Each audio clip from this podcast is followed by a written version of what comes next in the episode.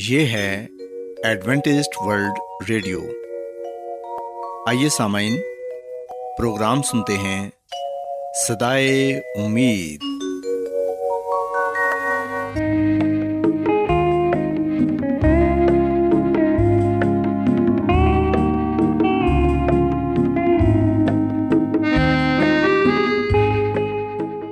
سامعین، پروگرام صدائے امید کے ساتھ میں آپ کی میزبان فراز سلیم اور صادق عبداللہ خان آپ کی خدمت میں حاضر ہیں۔ ہماری طرف سے آپ تمام سامعین کی خدمت میں آداب۔ سامعین، امید کرتے ہیں کہ آپ سب خدا تعالیٰ کے فضل و کرم سے خیریت سے ہیں، اور ہماری یہ دعا ہے کہ آپ جہاں کہیں بھی رہیں خداوند خدا آپ کے ساتھ ہوں اور آپ کی حفاظت اور رہنمائی کریں۔ سامعین، اس سے پہلے کہ آج کے پروگرام کو شروع کیا جائے، آئیے پہلے پروگرام کی تفصیل سن لیں۔ پروگرام کا آغاز ایک گیت سے ہوگا، اور اس کے بعد آپ کی صحت کو بہتر بنانے کے لیے صحت کا پروگرام تندرستی ہزار نعمت پیش کیا جائے گا، اور سامعین پروگرام کے آخر میں خدا تعالیٰ کے پاک کلام سے پیغام پیش کیا جائے گا۔ تو سامعین، آئیے آغاز اس خوبصورت گیت سے کرتے ہیں۔ زدوں کی تم مریضوں کی شفا نکلے، تسلی ہم زدوں کی تم مریضوں کی شفا نکلے، تسلی ہم زدوں کی تم مریضوں کی شفا نکلے، علاج درد دل نکلے، گناہوں کی دوا نکلے، تسلی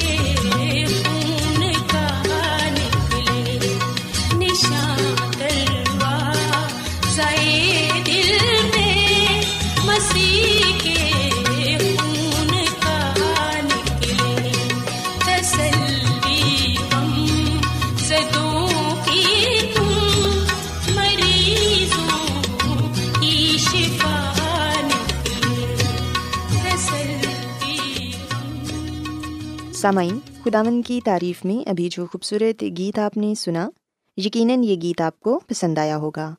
اب وقت ہے کہ صحت کا پروگرام تندرستی ہزار نعمت آپ کی خدمت میں پیش کیا جائے۔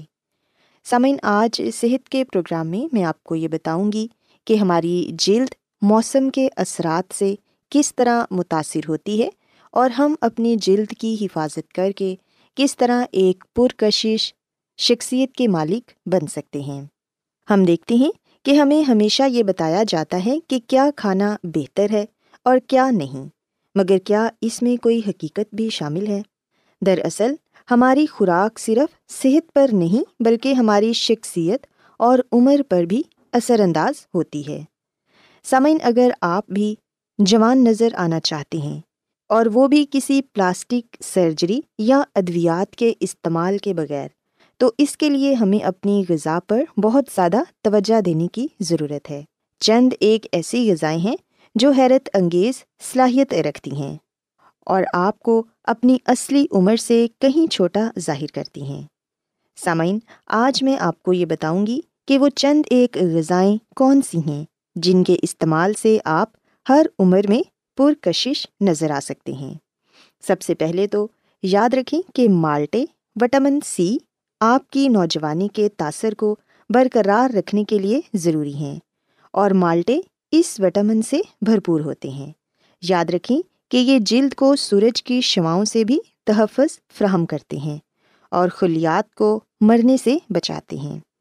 اگر ہم یہ چاہتے ہیں کہ ہم اپنی جلد کو موسم سرما میں بہتر بنائیں، تو پھر سامعین، مالٹے موسم سرما کا ایک خوبصورت تحفہ ہیں۔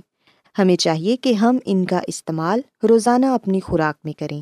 ان کے استعمال سے بہت سے فوائد ہیں اور ہماری جلد کے لیے مالٹے کا استعمال بے حد فائدہ مند ہے۔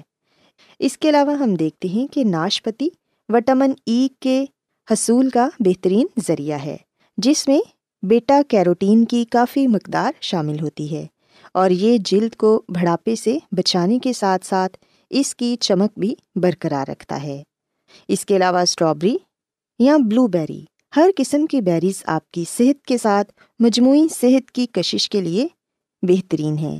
ان کے استعمال سے جلد کی چمک میں اضافہ ہوتا ہے اور چہرے پر جھریاں پڑنے کا امکان کم ہو جاتا ہے، جبکہ یہ یادداشت کی کمزوری سے بھی تحفظ دینے میں مددگار ثابت ہوتی ہے۔ ہمیں اسٹرابریز کا اور بیریز کا استعمال بھی زیادہ سے زیادہ کرنا چاہیے تاکہ ہم اپنی جلد کو نوجوان رکھ سکیں۔ اور پھر سامعین، ہم دیکھتے ہیں کہ گاجر قدرت کی طرف سے ہمارے لیے ایک انمول تحفہ ہے۔ اسے اپنی غذا میں ضرور شامل کریں۔ یہ ایک بہت ہی مزیدار سبزی ہے اور آپ کی جلد کے خلیات کو تازگی بخشتی ہے۔ یہ ایک طاقتور اینٹی آکسائڈ کا کام بھی کرتی ہے، جس سے جھریاں پیدا ہونے سے تحفظ ملتا ہے۔ اس کے علاوہ سامعین، روزانہ انار کے جوس کا ایک گلاس آپ کی جلد کو جھریوں سے محفوظ رکھتا ہے۔ اس کے ساتھ یہ کولیسٹرول اور بلڈ پریشر کو بھی کم کرتا ہے۔ انار کو اپنی خوراک میں ضرور شامل کریں، یہ آپ کو سدا بہار جوان رکھتا ہے۔ اور پھر سامعین، ہم دیکھتے ہیں کہ سردیوں کے موسم میں مچھلی کا استعمال کافی حد تک کیا جاتا ہے۔ اگر آپ کی جلد مرجھا چکی ہے، آپ کے بال کمزور ہیں یا آپ کے ناخن ٹوٹتے ہیں، تو اس کے لیے مچھلی کا استعمال ضرور کریں۔ مچھلی میں پائے جانے والا اومیگا 3 ضروری فیٹی ایسڈز ہیں جو جلد کو شاداب اور تر و تازہ رکھنے میں مددگار ثابت ہوتے ہیں۔ انہیں خشکی سمیت قبل از وقت بڑھاپے سے بچاتے ہیں۔ اگر آپ کی خوراک میں صحت بخش چربی شامل نہیں ہوگی، تو آپ کو کم عمر میں ہی جلد کی خشکی اور عمر سے بڑا ظاہر کرنے والی جھریوں کا سامنا کرنا پڑ سکتا ہے۔ مچھلی کا استعمال اپنی غذا میں ضرور کریں۔ اس کے علاوہ سامعین، پھلوں میں انگور ہماری صحت کے لیے بہت ہی فائدہ مند ہے۔ سرخ انگوروں کے چھلکوں میں ایسا عنصر پایا جاتا ہے جو آپ کی جلد کو نرم، لچکدار اور صاف ظاہر کرتا ہے۔ اس کے ساتھ یہ چہرے کی جلد کو سورج کی شعاؤں سے بھی تحفظ فراہم کرتا ہے۔ انگور کا استعمال بھی زیادہ سے زیادہ کریں۔ اس میں وٹامن سی بھی ہوتا ہے جو ہماری جلد کے لیے بہت ہی فائدہ مند ہے۔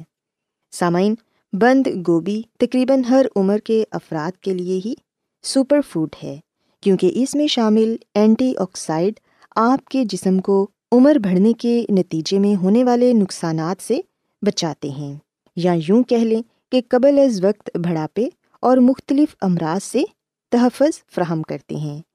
بند گوبھی ہماری صحت کے لیے بہت ہی ضروری ہے۔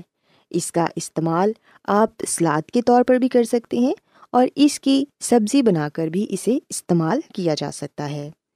سامعین، یاد رکھیں کہ یہ چند ایک پھل اور سبزیاں ہیں جن کے استعمال سے ہم اپنی جلد کو جھریوں سے، داغ دبوں سے اور بڑھاپے سے بچا سکتے ہیں۔ اگر ہم ان پھلوں کو اور ان سبزیوں کو اپنی غذا میں شامل کریں گے تو یقیناً ہم اپنی عمر سے چھوٹے نظر آئیں گے اور ہماری جلد نوجوان، شاداب اور خوبصورت نظر آئے گی۔ سامعین، میں امید کرتی ہوں کہ یقیناً آج صحت کی باتیں آپ کو پسند آئی ہوں گی۔ کیا آپ بائبل کی مقدس پیشن گوئیوں اور نبوتوں کے سربستہ رازوں کو معلوم کرنا پسند کریں گے؟ کیا آپ دنیا کے ایسے رجحانات کے باعث پریشان ہیں جو گہری تاریکی کا اشارہ دیتے ہیں؟ ایڈونٹسٹ ورلڈ ریڈیو سنتے رہیے، جو آپ سب کے لیے صدائے امید ہے۔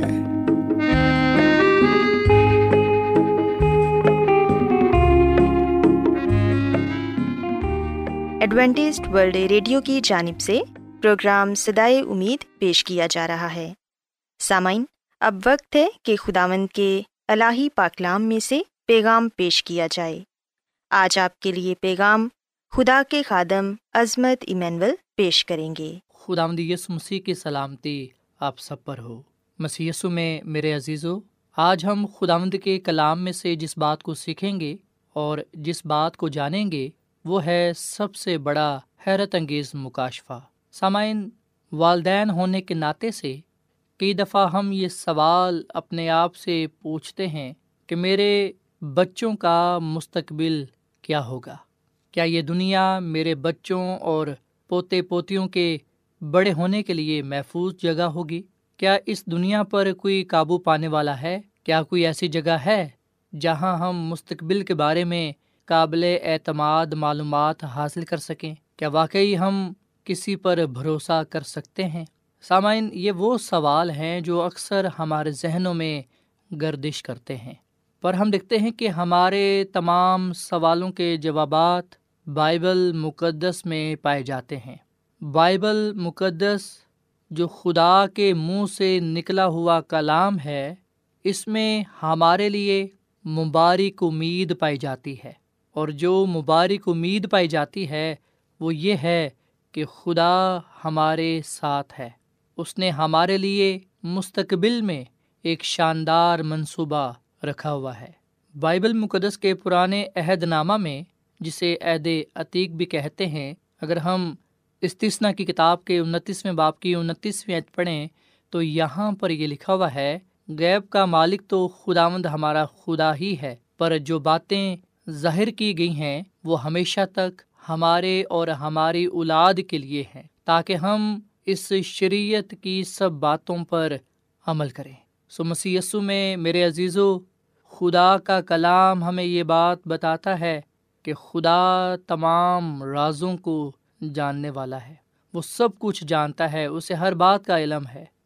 جو چیزیں ہو چکی ہیں ان کے بارے میں خدا کو پہلے سے ہی علم تھا، اور جو کچھ ہونے والا ہے اس کا بھی خدا کو علم ہے۔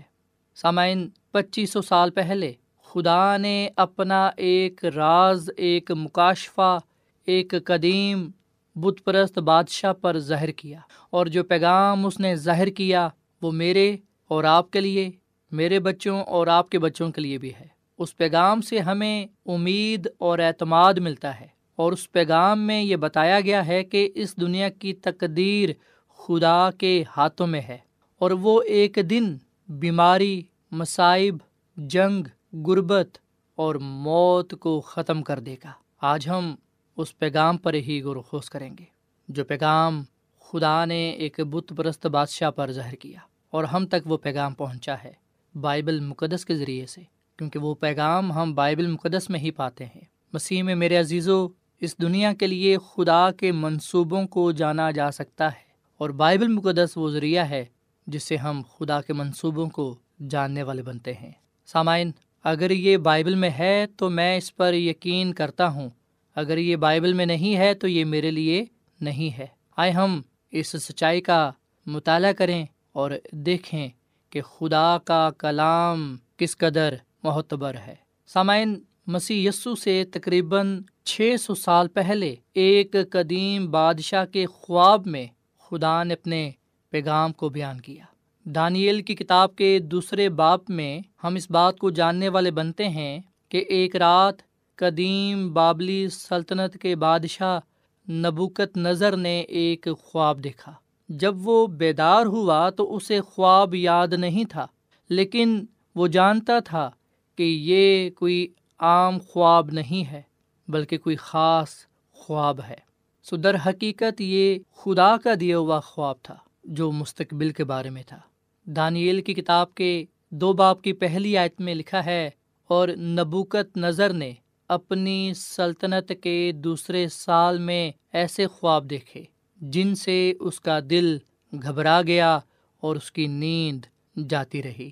مسیح میں میرے عزیزو، جو خواب بادشاہ نے دیکھا، اس خواب کی وجہ سے بادشاہ بہت پریشان ہوا، اسی لیے اس نے حکم دیا کہ فالگیروں اور نجومیوں اور جادوگروں اور قصدیوں کو بلائیں تاکہ بادشاہ کے خواب اسے بتا سکیں۔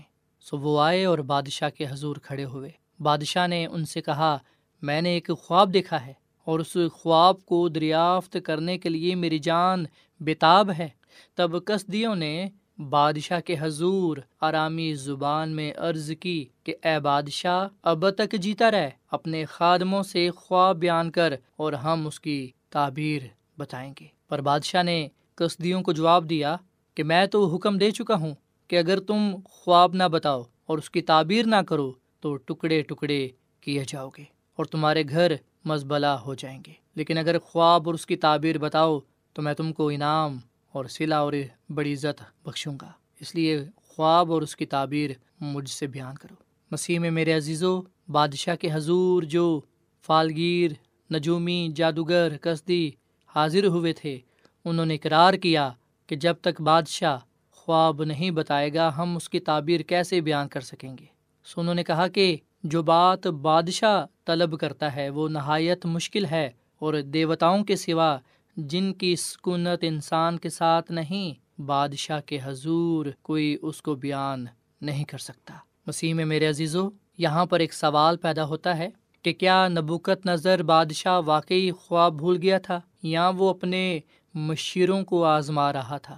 مسیح میں میرے عزیزو، لگتا ہے کہ اگر سارا خواب نہیں تو خواب کا زیادہ تر حصہ بادشاہ بھول گیا تھا، ورنہ وہ پریشان نہ ہوتا۔ تو بھی خدا نے بادشاہ کو موقع فراہم کیا تاکہ وہ اپنے عالموں اور مشیروں کو آزما سکے۔ سو خدا کا اس میں ایک خاص مقصد تھا کہ وہ بادشاہ کو خواب دکھا کر خواب کو بھلا دے اور اس کا خوف اس پر طاری رہے۔ سو خدا چاہتا تھا کہ بادشاہ بابل کے نجومیوں اور عالموں کی مکاری سے واقف ہو جائے۔ سو نبوکت نظر بادشاہ پہلے ہی خواب کی وجہ سے پریشان تھا، مگر جب نجومی اور فالگیر خواب اور اس کی تعبیر نہ بتا سکے تو اس نے غصے میں آ کر ان کے قتل کا منصوبہ صادر کر دیا، اور پرانے وقتوں میں ایسا کرنا بادشاہوں کے لیے کوئی عجیب بات نہ تھی۔ سو بادشاہ کے اس حکم کے بعد نجومیوں نے اس حقیقت کا اعتراف کیا کہ جو بات بادشاہ طلب کرتا ہے نہایت مشکل ہے، اور دیوتاؤں کے سوا جن کی سکونت انسان کے ساتھ نہیں، بادشاہ کے حضور کوئی اس کو بیان نہیں کر سکتا۔ سو انہوں نے اقرار کیا کہ ایسا کام وہی کر سکتا ہے جس کے ساتھ دیوتا کی سکونت ہو۔ سو اب وہ کھلے دل سے تسلیم کرتے ہیں کہ ان کا دیوتاؤں کے ساتھ یا کسی دوسرے کے ساتھ کوئی تعلق نہیں ہے، جیسا کہ وہ دعویٰ بھی کرتے ہیں۔ وہ دعویٰ کرتے ہیں کہ کسی بھی آدمی سے ایسی بات پوچھنا بادشاہ کے لیے غیر معقول ہے۔ وہ کہتے ہیں کہ وہ واحد دیوتا ہیں جن کی سکونت انسان کے ساتھ نہیں ہے۔ سو یہ واضح طور پر ان کے اس اعتراف کی طرف اشارہ کرتا ہے کہ ان کا دیوتا سے کوئی تعلق نہیں، کیونکہ وہ بادشاہ کو خواب نہیں دے سکتے، وہ نہیں بتا سکتے کہ بادشاہ نے کیا خواب دیکھا ہے۔ سو بادشاہ ان کے دعووں کا جھوٹ دیکھتا ہے اور بہت غصے میں آ جاتا ہے۔ اس نے بابل کے عقل مندوں کو قتل کرنے کا حکم دیا۔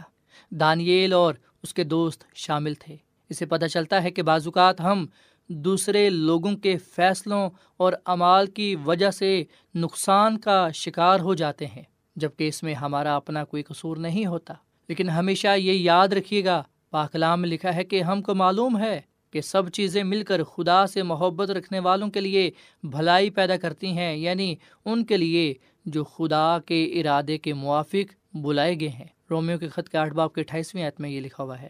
آگے مزید ہم بائبل مقدس میں پڑھتے ہیں دانییل کی کتاب کے 2 باب میں کہ اریوک جلوداروں کا سردار دانییل کے پاس آیا تاکہ اسے باقی دانشوروں کے ساتھ قتل کرے، پر بائبل مقدس بیان کرتی ہے کہ حکمت اور دانائی کے ساتھ دانییل نے پوچھا کہ حکم کیوں اتنی جلدی ہے، اور پھر اریوک نے اسے بتایا کہ صورتحال کیا ہے۔ اس کے بعد دانییل بادشاہ کے پاس جاتا ہے اور اسے کچھ وقت مانگتا ہے۔ سو بادشاہ سے ملنے کے فوراً بعد دانییل اپنے گھر واپس آیا، جہاں صدرک، میثک اور عبدونجو تھے۔ دانییل نے ان کے سامنے حالات کو بیان کیا تاکہ سب فضل کے تخت کے سامنے آ سکیں اور خدا کے رحم کو پا سکیں۔ سو پاک کلام میں لکھا ہے کہ جب دانییل اور اس کے دوستوں نے خدا سے التجا کی تو خدا نے دانییل پر راز افشاں کرنے سے ان کو عزت بخشی، لیکن خدا صرف ان کو عزت بخشتا ہے جو اس کی عزت کرتے ہیں اور اس کی پیروی کرتے ہیں۔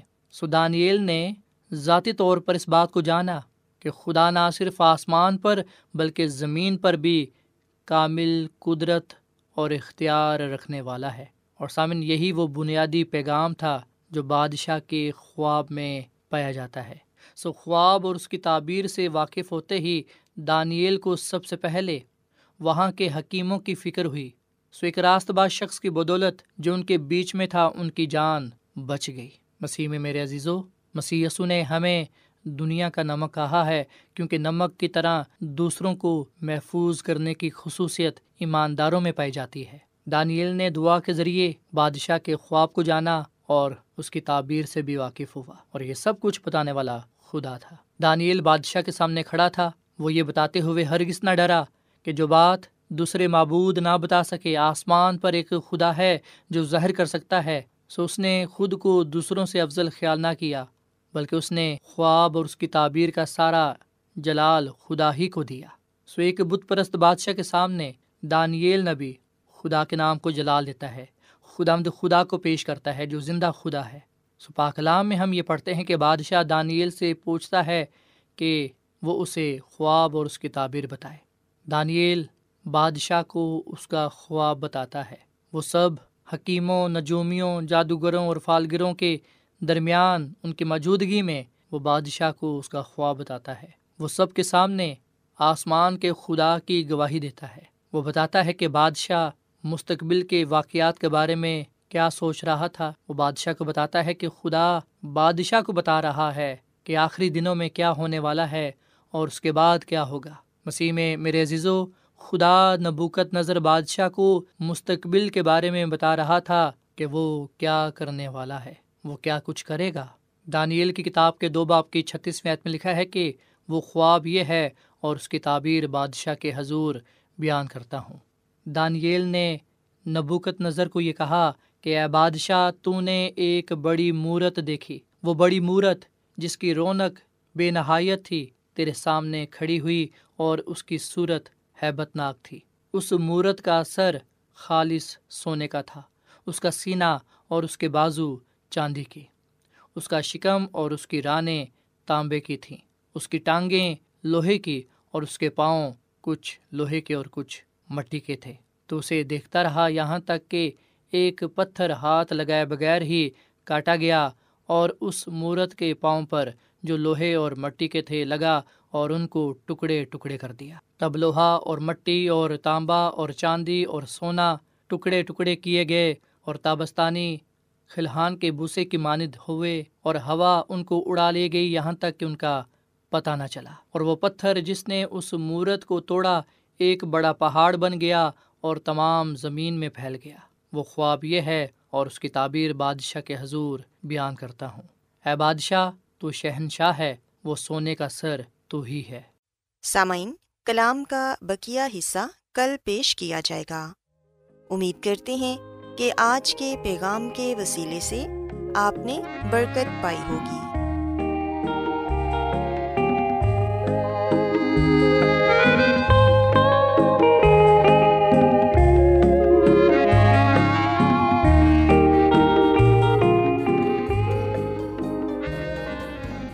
روزانہ ایڈوینٹسٹ ورلڈ ریڈیو 24 گھنٹے کا پروگرام جنوبی ایشیا کے لیے اردو، انگریزی، پنجابی، پشتو، سندھی اور بہت سی زبانوں میں پیش کرتا ہے۔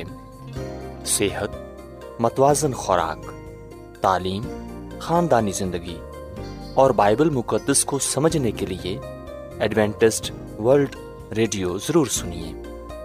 یہ ریڈیو آپ کی فکر کرتا ہے۔ ایڈوینٹسٹ ورلڈ ریڈیو کی جانب سے پروگرام صدائے امید پیش کیا جا رہا تھا۔ سامعین، امید کرتے ہیں کہ آج کا پروگرام آپ کو یقیناً پسند آیا ہوگا۔ بائبل مقدس کی تعلیمات کو مزید سیکھنے کے لیے آپ ہم سے واٹس ایپ کے ذریعے بھی رابطہ کر سکتے ہیں۔ سامعین، ہمارا واٹس ایپ نمبر ہے 00923101767962۔ نمبر ایک بار پھر نوٹ کر لیں، 00923101767962۔ سامعین، کل اسی وقت اور اسی فریکوینسی پر دوبارہ آپ سے ملاقات ہوگی۔ اب اپنی میزبان فرا سلیم کو اجازت دیں۔ خدا حافظ۔